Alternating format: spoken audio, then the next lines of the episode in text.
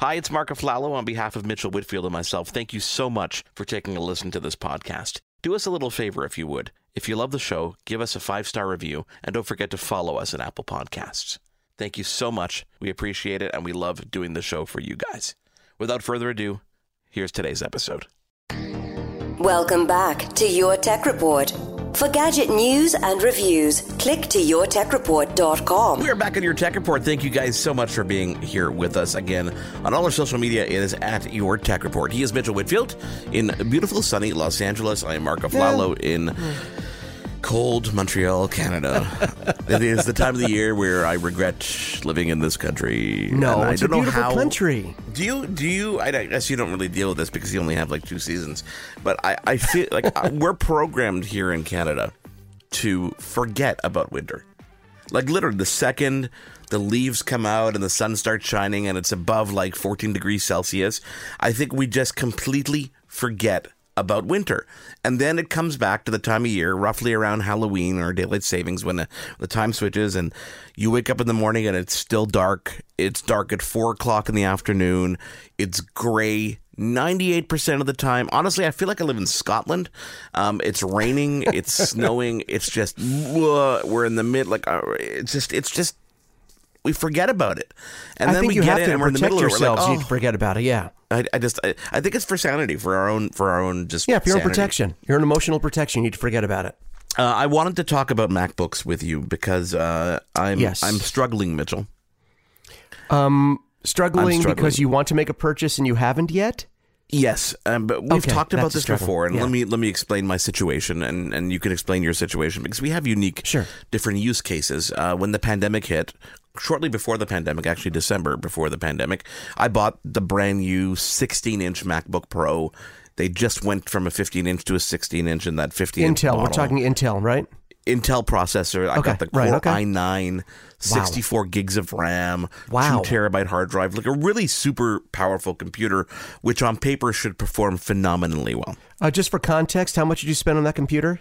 Roughly around 6,000 Canadian. And here's the kicker is that I lease it. I lease it through my business, so I don't have to, find $7,000 to buy a computer that I won't have. So I lease it. So I do a 3-year lease, which is, I think, a little bit too long for a laptop because I get FOMO when other stuff comes out and I want to get it and I can't break my lease.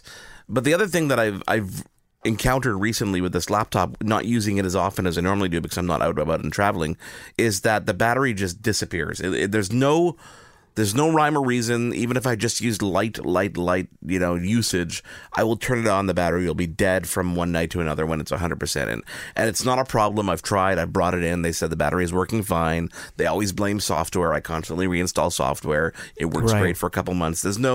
It's like this, you go into a mechanic with a problem and that just doesn't manifest itself. And you can't do anything about it. So I understand that. And I'm into it. So I bought that computer. Then, several months into the pandemic where I decided I'm moving my studio home, and I built this nice little studio here. I decided I needed, because I was doing a lot of video editing at the time, check youtube.com/yourtechreport. I bought the new Mac Pro. So this is a $21,000 Mac Pro. I'm not gloating. I'm just telling you that's how it's configured. It's got the Afterburner card. It's got 192 gigs of memory. It's got server-grade processors. It's in the rack mount. Again, I leased it. No regrets for leasing it. It's a great computer. It's an awesome computer. My regret is now seeing the new MacBook Pros come back with the ports that we missed direly, like the SD card slot. I mean, creatives are using these computers. Why is the SD slot gone? Why do I have to spend close to $200 in dongles and accessories just to get the basics out of a computer that I want to get out of it? Mm-hmm. The MagSafe connector is back, which was great. Not a big deal in terms of everything else, but just everything else. And of course, the performance of these machines absolutely obliterate the MacBook Pro Intel that I had from a year ago. Okay. How do they compare, by the way, to your Mac Pro? Is that a different sort of conversation? It depends on the scenario. Okay. The computers are equally as fast. They're equally as fast if you have like a mid-range M1 MacBook Pro. In Final Cut, blows away my computer. It blows it away because you know, Apple hardware and software. They're just made to work together. They're just made to work together. True. Yeah. But in like things like Adobe Premiere, which is what I use most of the time, and Adobe Audition and stuff like that, it's still way faster on the Mac Pro. And it's just, it always is going to be. It's, you know, dedicated power supply, full cooling and all that stuff and server grade. Gotcha. So it's going to be that way. But I want to talk about these MacBook Pros, and I want to talk about two things. Number one, it's interesting, I find, how Apple, without admitting that they did something wrong. Because that ain't going to happen, yeah. Have admitted they did something wrong. They brought back MagSafe. And it's not different. It's just a little bit different of a connector. They brought back the ports that everybody was complaining about. They actually went thicker on the computers, so they're going away from the thin form factor, but still benefiting in certain ways. Screen technology definitely got better. Screen size got bigger without adjusting the size of the chassis. Weight is definitely up there. And the touch bar is gone. Let me stop you. I'm going to stop you right there, because you mentioned something that really is the straw that stirs this digital drink. And that is, they brought back a thicker, heavier, weightier, both physically and in terms of what it does, piece of kit here. For many years, and I think this was Apple's big mistake, they prioritized aesthetics over function. They prioritized making everything in their lineup ultra thin over ultra performance. Now, I understand for a mid to lower range, entry level to mid range computer, you want to make that super thin and make the performance great and make people get a dongle if they want to live the dongle life, because for most people, they're not, you know, most professionals wouldn't be using those computers. We get it. I get it. But what was the point of making their Pro line, the MacBook Pro line, which is meant for heavy-duty users, which is meant for creatives, editors, CAD designers, why put an emphasis on making that thinner when the emphasis was supposed to be on performance? Why make an iMac computer, which is a desktop, ultra-thin, and possibly cause thermals and different sorts of issues because of that thin chassis, when it's a desktop and you're looking at it from the front, so how thin it is from the side or how portable it is not an issue? So this is the mistake that Apple made by prioritizing this thin design in places where it wasn't necessary. And now they're kind of going back. I'd like to see the same thing. And even if you look at the iMacs, Mark, they no longer have that ultra-thin tapered edge. They don't have to. Yes, they're still thin, but they don't have to be paper thin. It's a desktop. Yeah. It's stupid. So I think, like you said, Apple kind of realized, we're ticking off a bunch of people. Let's just quietly go back. And it's a classic Apple thing. Look what we have. Ports on the side. Like, yeah, no crap. We needed that for 5 years. Where have they been? So, yes. But I think the mistake came from the design prioritizing aesthetics and making everything so slim. That was their calling card. Apple devices are thin, whether they need to be or not. Even if it takes away functionality, it's thin, and that's the way you're going to like it. And I think they're realizing for everyone that doesn't work. Philosophical question for you here. Yeah. Mm-hmm. Did this change ever since Johnny Ive is gone? Oh, boy. Can we look back and say that's likely the last product that he touched design wise, even though he's still working with the company on a consulting basis, but under his watch and under Steve Jobs' watch, I think that the products we're seeing today would be extremely different. So you're saying they're going back to form over function over form right now? And back in the day, it would be... I think they're trying not to compromise as much form as they can.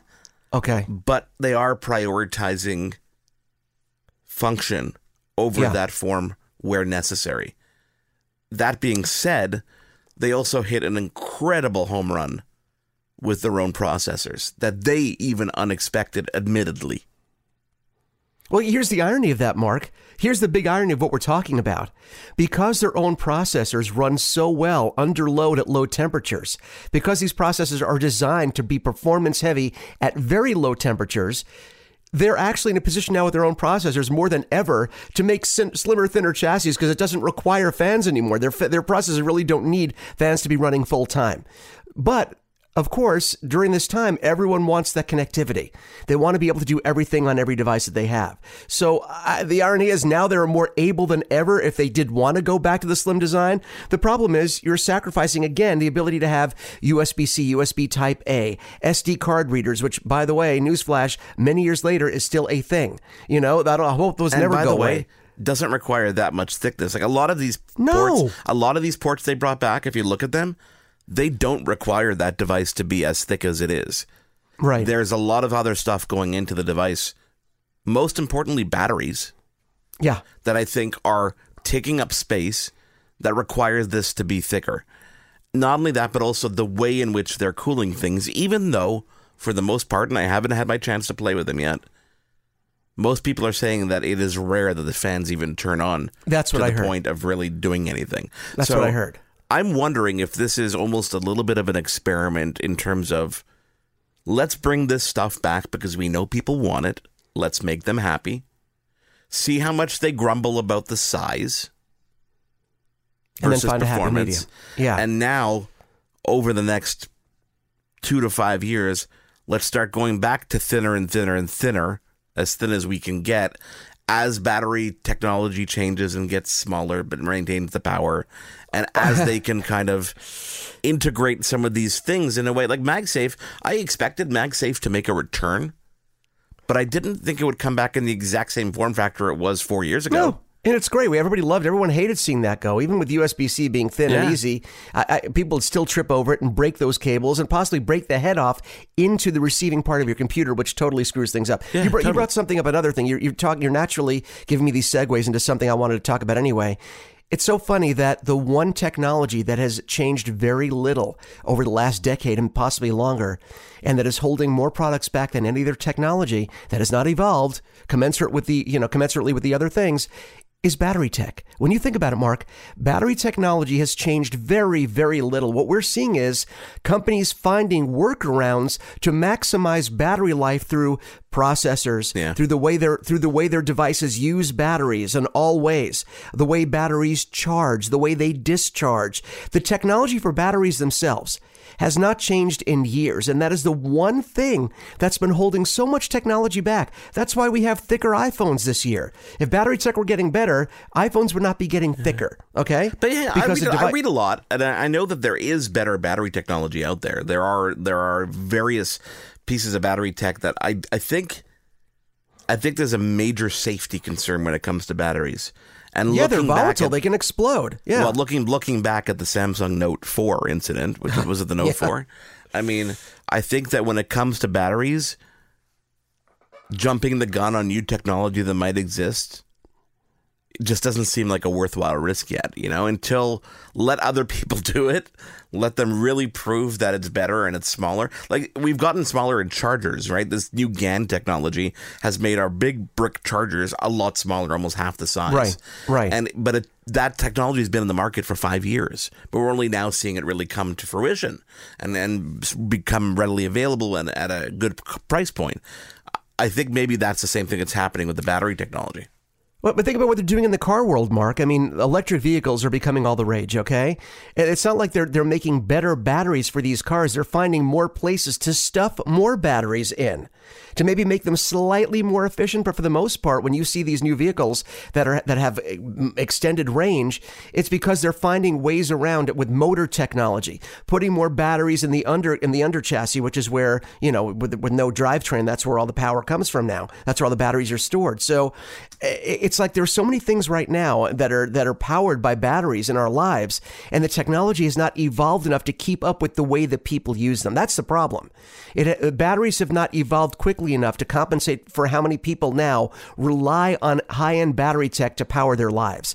And I think with other technologies sort of coming up and exploding and catching up and exceeding our expectations, batteries have not.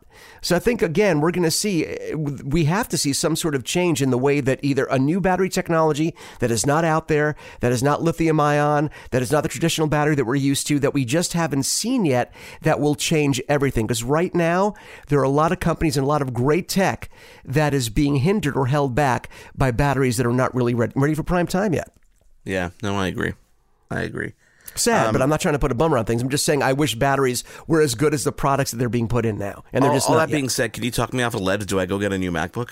Oh, hell yeah. I mean, but here's the thing. I mean, I'm joking, but I'm half joking. It's like, what's your use case? We talk about this. We talked about this on another show recently. My use case is changing a little bit because I'm using the Surface Pro 8. I'm really loving the Surface Pro 8. And I'm really... Great machine, yeah. And it actually does everything I needed to do. I'm not doing as much video editing these days because I have an editor who I'm working with. So right. I think the basics of what I need to get done, I can do on a Surface. So we'll work on that. But the only thing about the Surface that I have an issue with is storage. But we'll talk about that another day because 128 gigs is not adequate for a computer these days.